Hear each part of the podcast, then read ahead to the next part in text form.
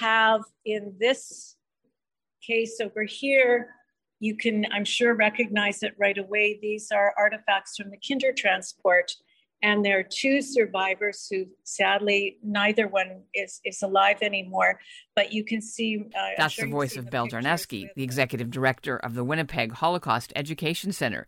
And she's taking me through the exhibits on zoom of course not in person because i'm in toronto and she was in winnipeg the holocaust center is reopening this week after a renovation worth nearly a quarter of a million dollars and as holocaust museums go in canada winnipeg's is among the smallest it's also the newest. It opened 25 years ago in 1997.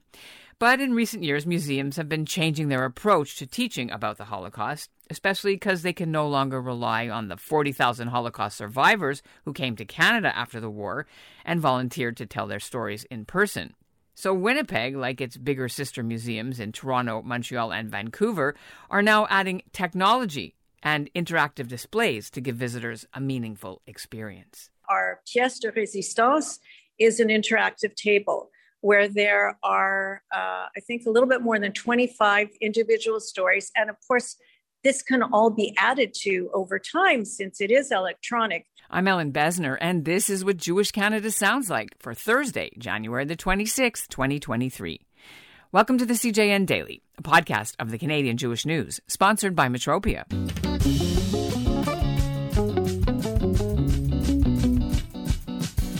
Well, with the rise of anti Semitism around the world, including Holocaust denial, Canadian governments and Jewish groups have been focusing on Holocaust education as one of the key tools to combat the problem of hate and racism.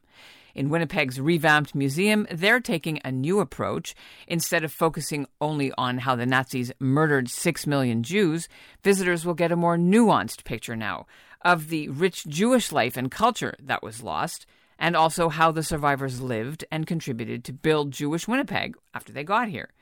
It also covers modern day anti Semitism and what that looks like. To do it, it meant gutting the space inside Winnipeg's Asper Jewish Community Campus, ordering new display cases, even taking out phrases in cards that were used in previous years to refer to the Roma people, who were also victims of the Nazis, but are now considered offensive words. For Belle Jarniewski, the museum's revamp is also personal.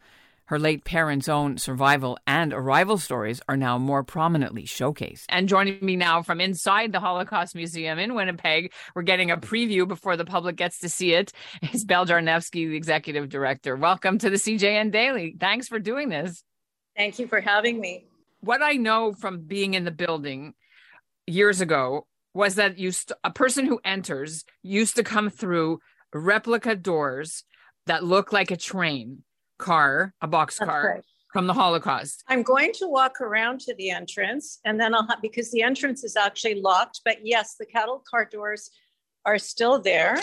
And I will show you. So here are the doors and the footsteps on the bottom that um, are meant to represent how people were crowded together on uh, the trains and the different sizes of footprints representing children, adults, men, women, etc. I asked Belle to walk us through the display changes that focus more on who the survivors were as real people, Jewish people with hobbies, and how they celebrated holidays before the war. There are many things that we really felt weren't included in the previous exhibits that we wanted to change. And one of the, the main things was to show that all of the people, all of the, the our survivors and, and all of their families who were murdered had very uh, uh, lives before that there was uh, a life before the holocaust that there was a very rich and diverse culture that they came from many different countries. And as you can see our curator has put this together artifacts and, and wonderful photos depicting this incredibly diverse life of, of our survivors which really gives us an even better understanding of, of what was lost. Um, we have the accordion here that belonged to a family of musical prodigies, and um, they uh, were hidden. They had an incredible story. They all survived. You know that the old uh, saying that pictures uh, speak a thousand words. I mean, they really do. Um, there's a picture of Walter Salzberg in the front window with his brother sitting on the back of an elephant in the Warsaw Zoo. And the brother didn't survive. And it's just these, they're wonderful. And the way the curator decided to put them in, you know, the kind of picture frames that you would have in your home just brings a degree of intimacy, I think, that, that is really lovely. We have a Talmud here from uh, published in 1860 from Sighet in Romania, and, and also, uh, it, and it's in the window. Um, after the war, my father worked for a company that bought silver items from the Germans uh, to be melted down to make knives and forks, etc. And once in a while, he would come across something that was clearly looted from Jews, and he couldn't bear to have it melted down, so he would buy it. And one of the things is uh, is a Chanukiah that um, is more than 200. I've had it appraised, and it's more than 200 years old. And um, so, so that's part of the. So this whole well. window is new. There's nothing there that was there before, or that's there's right. mixed in. Um, other uh, things that we've included in this exhibit that we felt were really important were the contributions of our survivors to our community. Also, uh, anti Semitism in Canada, which is often left out and which uh, we find that students don't necessarily learn about in school but it goes much further than just the st louis you know there uh, there were boycotts against jewish businesses in the 1920s um, the quotas in the university, and the fact that in many places, including right here in Winnipeg, there were a lot of fascists in the 1930s. And we talk about the rally that took place with the KKK on Sherbrooke Street. I mean, all of these things are, are really important for people to remember. And um, so uh, there's that. And then also on this back wall you're looking at right now, uh, that used to be a large photo of Auschwitz. And we decided that we wanted, instead of that, we wanted to, especially now with fewer and fewer survivors uh, left, we wanted to show the names of all of the survivors who ever settled in Winnipeg. And we, we had a lot of information in our archives. Um, and we also reached out to the public. And so at this point, there are 1,050 names in here, and they come up alphabetically in a loop. It's, it's quite beautiful and quite moving. Um, you know, when people stand here and all of a sudden they see the name of someone that they knew or a loved one. So getting rid of the stereotypical picture of Auschwitz in favor right. of those who survived. What does yes. that represent? What does that mean? Well, the entire you especially because your family was also part of those people. The entire museum is is entitled a tribute to our survivors. Every artifact in this museum, which is which is what really makes this museum very unique, belonged to survivors who settled in Winnipeg, and we have um, a very wonderful archive and it's a small space here. And so one of the things we needed to do is find a way to include as much as possible of their stories and the, the larger story around it of the Holocaust um, in a small space. I asked Belle how the new space is going to be used by visiting students from Manitoba schools. There's a screen that comes down. So we can fit up to about 60 students in here. And we were already getting requests for uh, presentations in the museum, which is wonderful. Um, there's a school from outside of Winnipeg, St. Pierre, that registered this morning. And uh, so the screen comes down, and I can do a, a I or volunteers can do a presentation on an, on an, we offer presentations on the Holocaust, on anti-Semitism, on anti-Semitism specifically in Canada, on Judaism, um, which is one that I'm going to be doing soon. Um, and uh, you know, when the kids come in and they they see these artifacts that are connect that be- they know belong to people who lived right here, it's very meaningful to them. Okay, let's talk about that. In the invitation and the announcement that you're going to be having this ceremony, you said that it's a it's it's called a new vision. Yes. Why do we need a new vision of Holocaust education now? one of the main factors is our survivors are are aging. The youngest ones are nearing 90, and many of the others are um, they should be healthy and happy and uh, well until uh, 120, but they're in their mid 90s or more. And COVID has been tough on them. We've lost a few. We we have come to that date where we know we don't have those witnesses to present to kids anymore and so we have to find, we had to find a way to uh, preserve their stories in a way that would be interesting to young people. Um, we've been able to preserve many, many stories this way. We will also have, uh, it's the last piece that's coming in, hopefully today or tomorrow.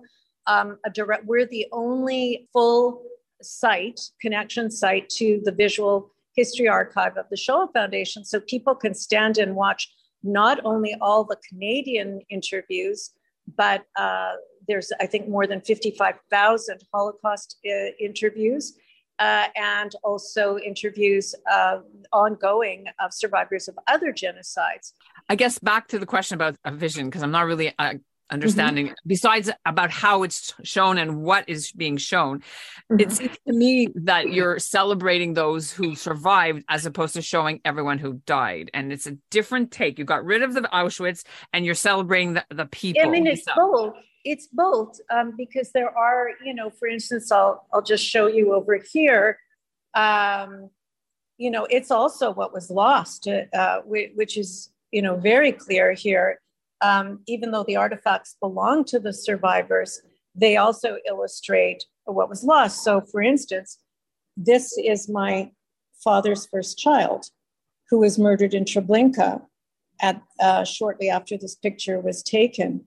Um, and the stories that are in the interactive table certainly tell, in each case, the very difficult uh, experiences that the survivors had and the families that they lost. But yes, it's it's a tribute to their courage to to rebuild their lives, which we know is uh, so incredible and inspiring in the face of what they suffered.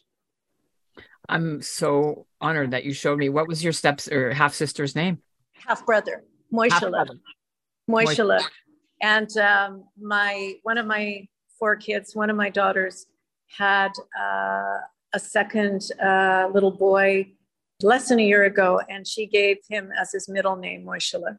It has been said that too much time is spent and too much money these days on on Holocaust museums and not much not enough time on talking about what Judaism is, how beautiful the religion and the contributions of Jews to the world. So when you mentioned that that's part of your exhibit it's what you and you're going to be doing a judaism lecture uh yes. what judaism is not just as to kill how they were killed. Yeah i i mean i think i i don't agree with her completely. I think that holocaust education is extremely important um and not only because of the holocaust itself but because genocide continues because anti-semitism continues and uh, it teaches so many different things like uh, personal responsibility. I mean, uh, but I think that learning about the Holocaust must be also accompanied by learning about what Judaism is, who Jews are, etc., the diversity of, of Jews. And um, for a long time, I've, uh, I and, and, many people feel that this is really something that uh, should be taught, uh, you know, not just about Jews, but about all different faiths and backgrounds in elementary school. Um, and unfortunately, as I'm sure you know, there are many people say, oh, no, no, no, no, we can't put religion in the school. And um, there are, of course, the world religion courses that you can take in high school, but uh, we need to teach kids early on. And uh, it's, it's an ongoing, it's an ongoing fight, I think. Now, I know it might be a little bit hard to visualize what she's talking about. This is a podcast after all, but we have a video of it, and so we're going to post it soon on the CJN's YouTube channel. And that's what Jewish Canada sounds like for this episode of the CJN Daily, sponsored by Metropia Integrity, Community, Quality, and Customer Care. And speaking of survivors, ahead of the International Day for Holocaust Remembrance, we'll end the show with some free new books that you can download thanks to the Azrieli Foundation and Penguin Random House Canada. They're releasing five new audiobooks, audio versions of memoirs that were written recently by Canadian survivors. And what's cool about it is the Holocaust survivors themselves are doing the narrating rather than actors. You can get these audiobooks for free until next Friday, February the 3rd, and then after that, they'll go on sale to the general public. We put the link in our show notes, and here is Judy Cohen, one of the survivors from Hungary. Judy is a CJN listener, by the way, and she is 93. Prologue. That year, 1944, everybody came the believers, the atheists, the orthodox, the agnostics, women of all descriptions and of every background. We were about 700 women jammed into one long barracks.